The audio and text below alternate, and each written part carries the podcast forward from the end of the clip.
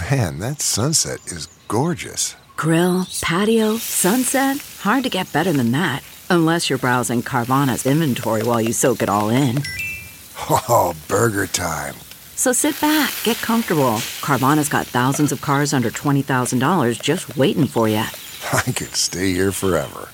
Carvana, where car buying meets comfort, meets convenience. Download the app or visit Carvana.com today.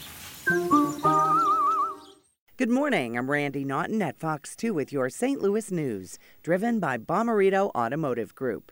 Prosecutors in Minneapolis upgraded the charges against fired police officer Derek Chauvin. He is now charged with second degree unintentional murder.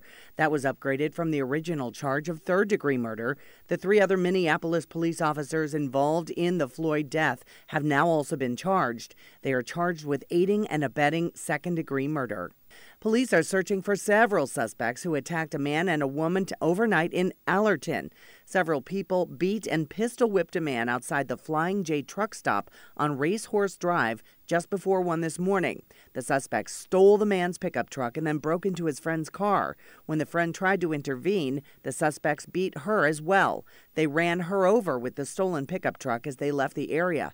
Both victims were taken to the hospital. From the Fox 2 Weather Department, Rain overnight, slowing down and stalling just south of St. Louis for the next two days. That will lead to some lingering rain early this morning. Then look for mostly cloudy skies, gradually giving way to partly cloudy skies by later this afternoon. High temps will reach the mid 80s.